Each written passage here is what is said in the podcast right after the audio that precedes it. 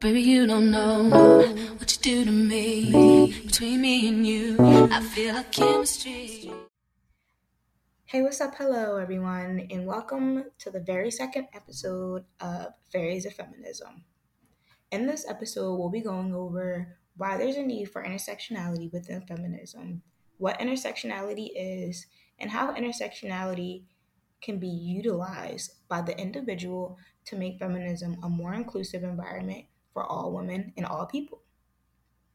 Before we begin this episode, I'd like to just implement a trigger warning for some of the content that will be discussed today and in further episodes. Many of the things we talk about in this podcast will focus on different types of violence committed against trans people and trans women of color. This violence isn't necessarily limited to hate crimes or other forms of physical violence, but also institutional, symbolic, and individual violence that could be committed against trans women of color and trans people in general. Listeners' discretion is advised. According to PBS NewsHour, with nearly two months left, 2021 has shattered the record of transgender homicides in a year with 45 to date, most of them being Black or Latinx people. Last year held the previous record with 44 trans murders. Now, before I continue with this episode, I'd also like to read an excerpt from the Harvard Civil Liberties Law Review. It states that violence against Black trans women has been accurately described as a pandemic within a pandemic. This summer, six Black trans women, all under the age of 32, were murdered in the span of nine days. Their deaths are a part of a horrifying pattern Hate crimes against transgender and gender nonconforming individuals have been on the rise for years, with the number of murders in 2020 already almost surpassing that of 2019. Of the 26 victims so far this year and the 27 victims last year, the majority have been Black trans women under the age of 30. So, as we continue throughout this podcast, I urge you to remember these statistics, internalize them, feel them, and reflect on them as an intersectional feminist.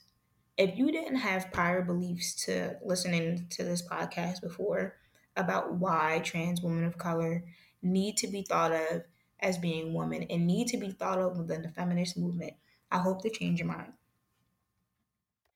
Many people will hear these statistics and think to themselves, well, it's only 45 people. Let me break it down to you. The population in the United States is 30 sorry, 329.5 million people.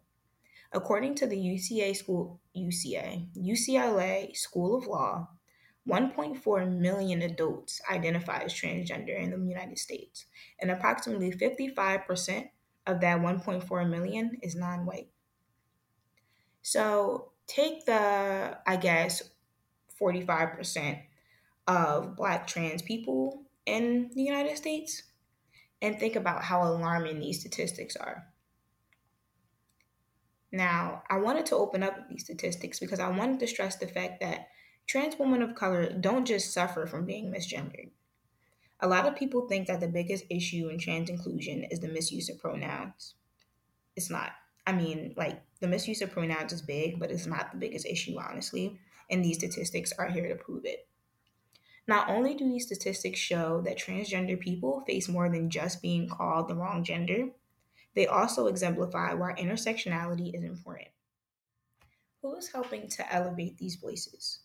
Why do I never walk past my living room and see an anchor person detailing the story of a transgender woman of color and how they were murdered or how a hate crime was committed against them? Why is the media coverage on these crimes so minimal? This is why I think intersectionality is important. To me, intersectionality is a way of thought. It's how we think about the ways identities crisscross and how they overlap to create unique experiences for every human and um, an individual on earth. This is something that I really picked up on from reading Patricia Hill Collins and um, just interacting with intersectional feminists on social media from a young age, intersectionality is extremely important. To understand how your identities work together um, or even work against you in the case that we're discussing in this podcast for trans women of color, it's important and it's important to know, especially when navigating your everyday life. This is why I think that discussing Emi Koyama and Andrea Bolivar is a great introduction to exposing the listeners and anybody who's just curious to what intersectionality is. Because I believe that they detail how the crossroads of identities works very well. One of the main reasons I decided to create this podcast was the weaponization of feminism against trans women of color. This is something that I think Emi Koyama's article, Whose Feminism Is It Anyway? The Unspoken Racism of the Trans Inclusion Debate, touches on very much. And I think she touches on it very well if I'm to be the judge of it. But it acts as a response to the Michigan Women's Music Festival and their woman born only rule or woman born woman only rule. And I think that this real world example is pretty eye opening in terms of learning to be intersectional because it specifically refers to the weaponization of black bodies against trans bodies. Now, as I mentioned before, this specific example isn't a type of violence that the statistics covered. This is a type of violence that I feel like trans women of color face on a daily basis of their identities and the intersection of their identities not being understood. I bring up the weaponization of black bodies against trans bodies to say that this is an example of how feminism is used against trans women of color instead of being inclusive to them. What do we think about trans women being black, black or brown and trans? They literally fall in the intersection here. And I think that's so interesting in terms of finding a space where all women can exist on the intersection together.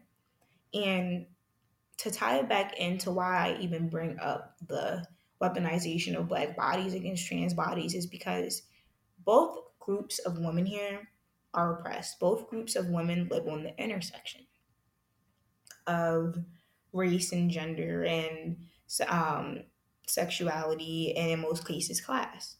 And I think that this is just an overall example of how feminism needs intersectionality, why feminism needs intersectionality, and who feminism is really catered to, and why articles like Koyama's is prevalent and important for us to interact with as feminists. I also think a lot about Gloria Anzaldúa here because in La Frontera or the Borderlands, she writes about living on this intersection as a queer Chicana woman and how this affects her ability to move around society. I think this is relevant because it proves that holding multiple identities changes how you interact with the world around you and how this world interacts with you back. Now, in the case of Koyama, the music festival hailed women. This was not an issue at first until the host came out and said woman born women. Koyama points out that this is not only racist, but is also transphobic and classist for numerous different reasons. I also think that this idea of hailing specific women sticks out to me and also Koyama because it doesn't specifically talk about trans women of color here. I think there is a message pertaining to them, pertaining to them, although it's not explicit. You can be black, and you can be a woman, but you cannot be more than that. And I think that this presents the same issue that including lesbian women in the feminist movement in the 60s and 70s presented first wave feminist or second wave feminist. It takes the focus off of cisgendered white women and their ability to progress in a male dominated society without having to change anything. I think this is important in terms of discussing Bolivar's argument too, and this pussy actually grabs back. Because the biggest issue that Bolivar addresses is the fact that involving pussy in your form of activism is transphobic in classes itself, because not all women can afford to be quote unquote real women. Bolivar talks about how the pussy hat was pink. Brown and black women do not have pink genitalia. Like it's not a thing. And um this obsession with genitalia is honestly super alarming to me. It's like the bathroom problem and why people get their panties in a bunch over gender neutral bathrooms.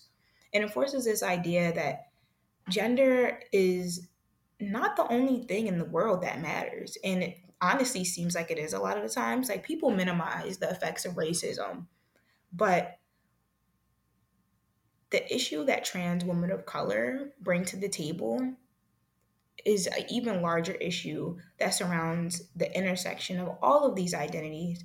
And I think that mainstream feminism has an issue with that because mainstream feminism is about the dichotomy.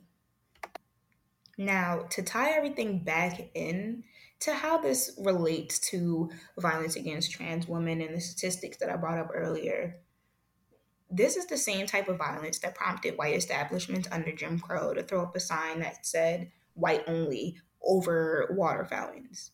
Violence against trans women and trans women of color specifically is a huge issue, and it's an issue that needs to be addressed in movements like feminism, which poses itself to be inclusive. Because feminism has a say, feminism has a voice in society.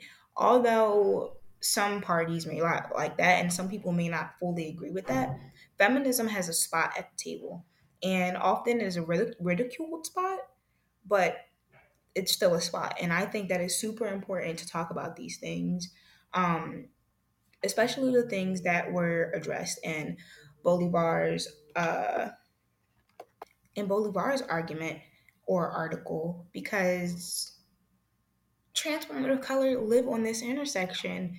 I mean, when feminist movements go out and we do these big rallies and it's a rally that doesn't apply to half of the women there, it's pointless. It's not we're not progressing anything. And I think it's so important to understand that trans women of color need special attention. We they need the ability to speak up without people speaking over them.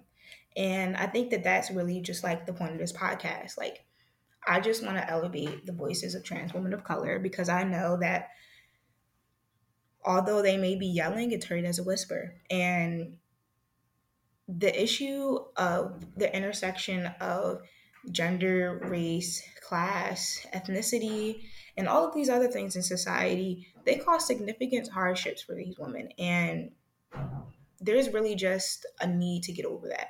Like intersectionality needs to be the new mainstream feminism.